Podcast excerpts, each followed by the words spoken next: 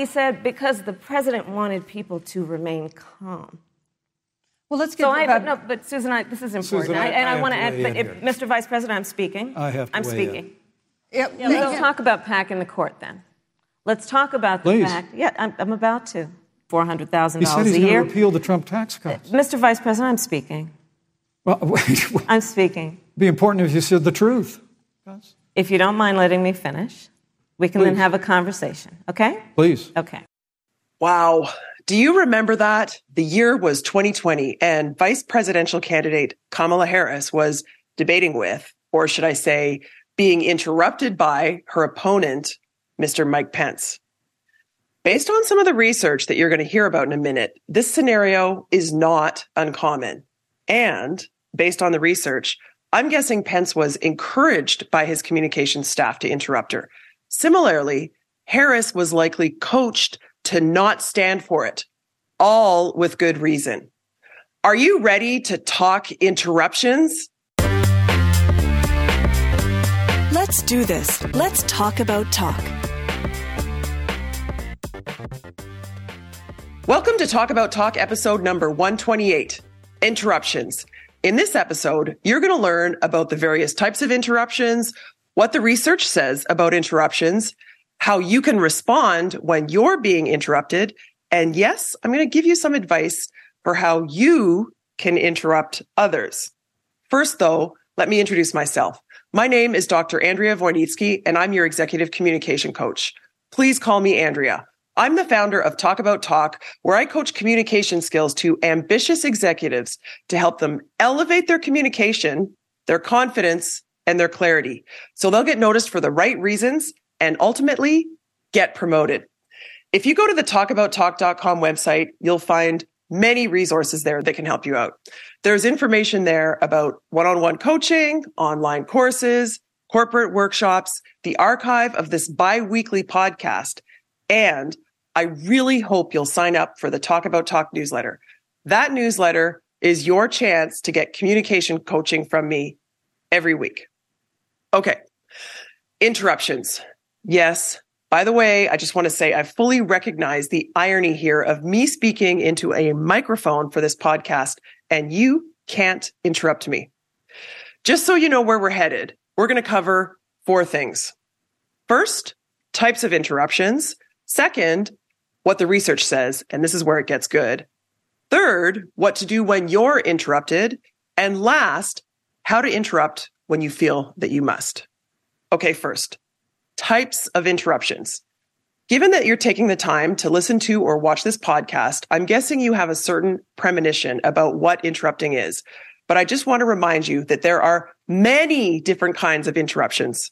An easy way to think about the types of interruptions, at least I think, is to categorize them. Categorize them in terms of the source of the interruption. So there's interruptions from people, others, and even ourselves. And then there are non-human, non-people interruptions, for example, from our technology or from the environment. It could be an alarm or a reminder that you set on your phone, or it could be a fire truck driving by with a loud siren, or the crash of thunder, or some other noise.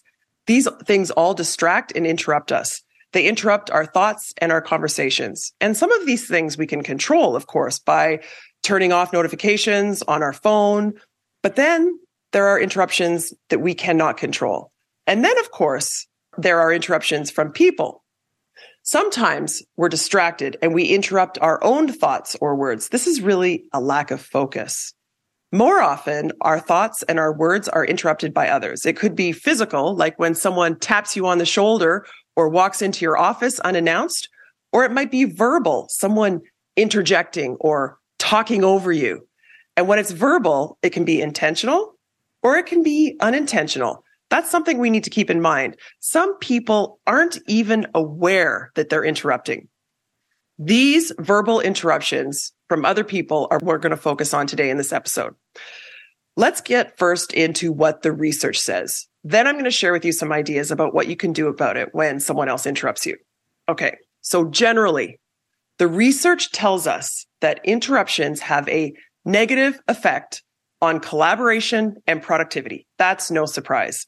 When people interrupt, typically they disrupt the conversation flow, resulting in missed opportunities and misunderstandings, and of course, misgivings. Ooh. Interruptions can be perceived as rude and disrespectful, which can lead to negative feelings and strained relationships.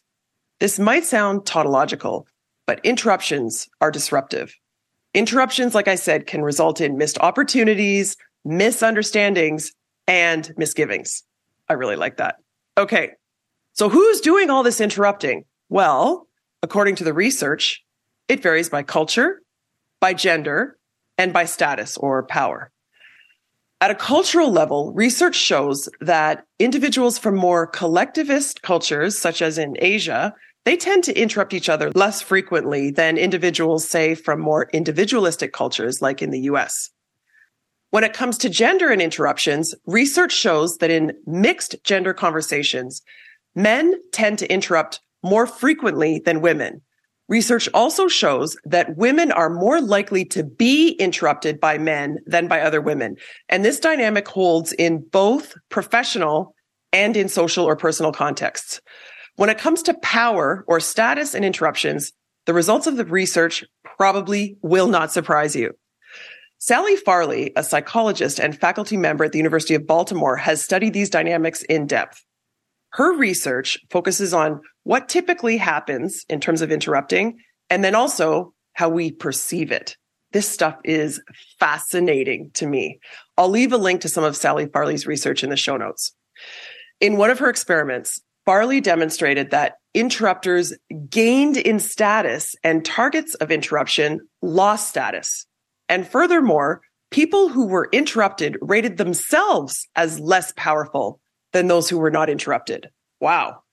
Also, interrupters, especially female interrupters, were liked less than those who did not interrupt. Now that I've read this research, I have even more respect for the quagmire that Vice President Kamala Harris found herself on stage in the 2020 debate. And I thought she handled it beautifully.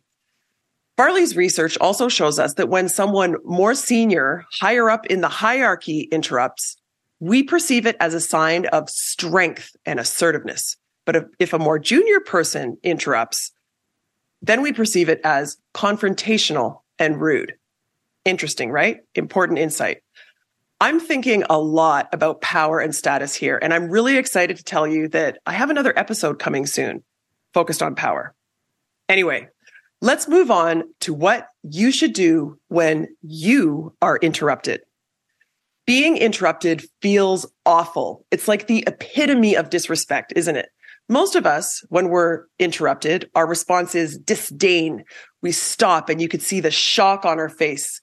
Then we might raise our voice or increase our volume so that the other person isn't even heard, or we talk over them, or we even lash out at them.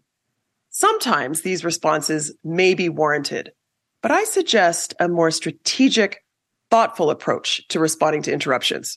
First, I want to encourage you to track the ratio. What does this mean? Well, if you've been listening to the Talk About Talk podcast for a while, you've probably heard me encouraging people to track the ratio. Tracking the ratio means mentally tracking the ratio of how much you're talking versus other people. If you're taking up more than your fair share and someone interrupts you, the best response might be for you to simply stop talking. However, if you've been speaking less than your fair share and you have an important point to make, then there's another question that I urge you to ask yourself. Who is that person that's interrupting me? Specifically, what's their relative status? If they're your boss or your manager or your superior, then the research shows that this type of interruption may be expected and does little to affect your status. In other words, in some cases, when you're interrupted, the best thing to do is nothing. On the other hand, if the person who interrupted you is a peer at work, a peer, they may be seeking status or influence or power over you. They may even be trying to make you look bad so that they look good. Yeah, the scarcity mindset. If they do it once, fine. But if they're a repeat offender, you absolutely need to address the interrupter. Depending on the context, you might do so with humor. Hey, wait your turn, bud but humor only gets us so far. How exactly do you respond to incessant interruptions? Well, we could take a lesson from Kamala Harris. My suggestion is that you first smile and take a moment, pause and take a breath. Then you establish direct eye contact with the interrupter and say their name. Then calmly tell them you're going to finish your point, after which you'd be happy to hear from them. Starting off your response by putting a smile on your dial and pausing for a moment, this will calm your nerves and provide you with a moment to consider your response. Establishing direct eye contact and stating the person's name will also get their attention and the attention of everybody else that witnessed the rude interruption. The exact words you use, of course, will depend on the context.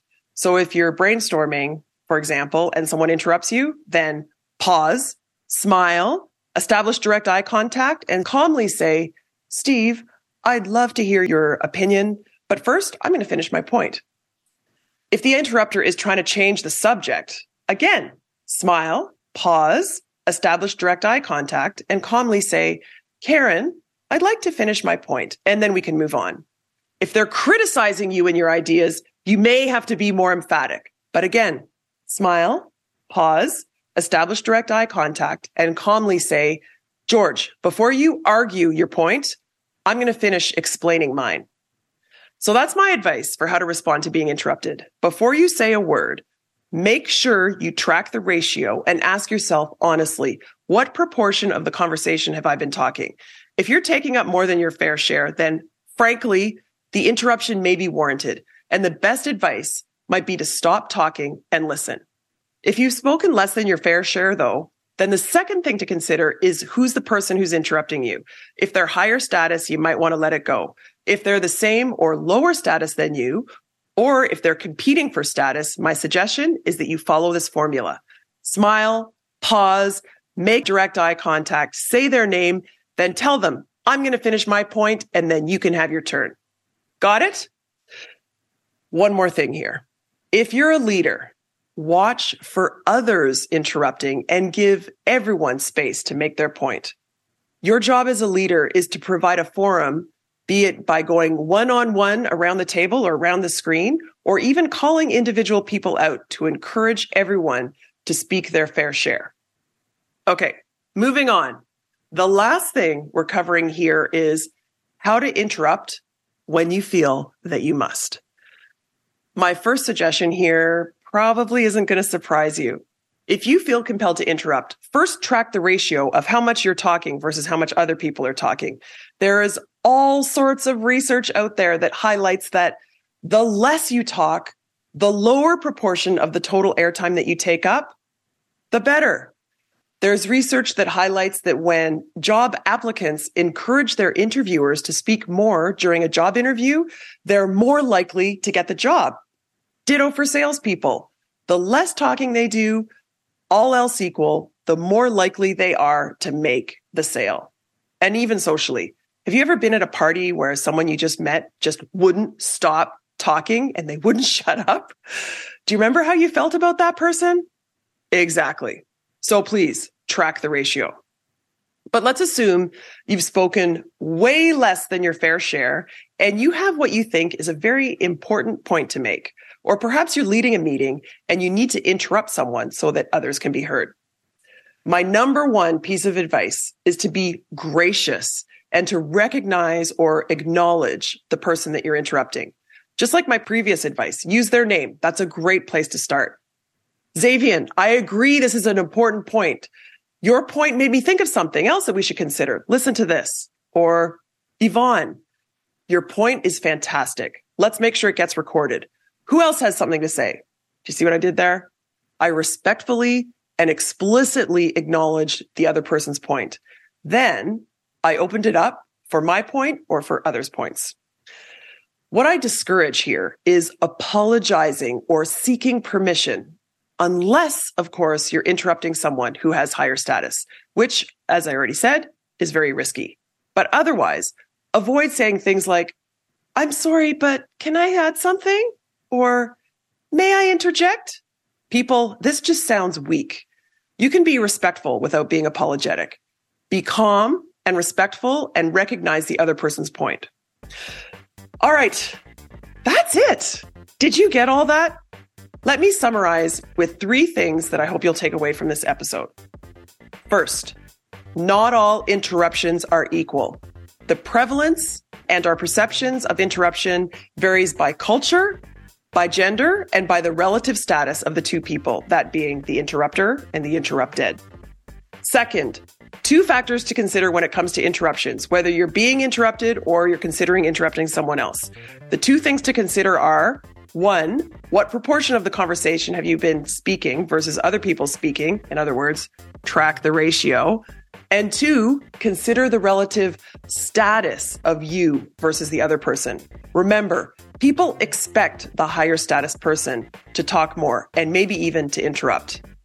The third point that I hope you remember is my formula to help you avoid being rudely interrupted. Here's what you do smile, pause and take a breath, make direct eye contact with the person, say their name, and then tell them you're going to finish your point. If you got all that, then you're in great shape when it comes to interrupting. I want to conclude by sharing a quote from Adam Grant that I read recently on LinkedIn. It's this The most valuable person in the room is not the person who talks the most, it's the person who says the most with the fewest words.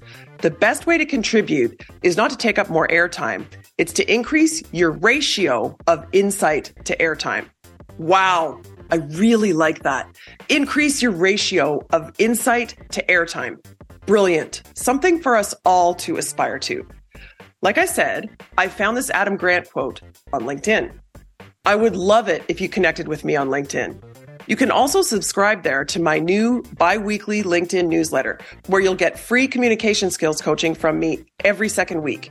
It's a short newsletter. I respect your time. It's also fresh and different content from the podcast and from the email newsletter. So I encourage you to subscribe. While you're on LinkedIn, you can direct message me too. Perhaps you have a suggestion for a future podcast topic. You could also go to the talkabouttalk.com website and leave me a recorded message there. You might even hear your voice on a future podcast episode. And I promise I won't interrupt you. All right, that's it. Thanks for listening and talk soon.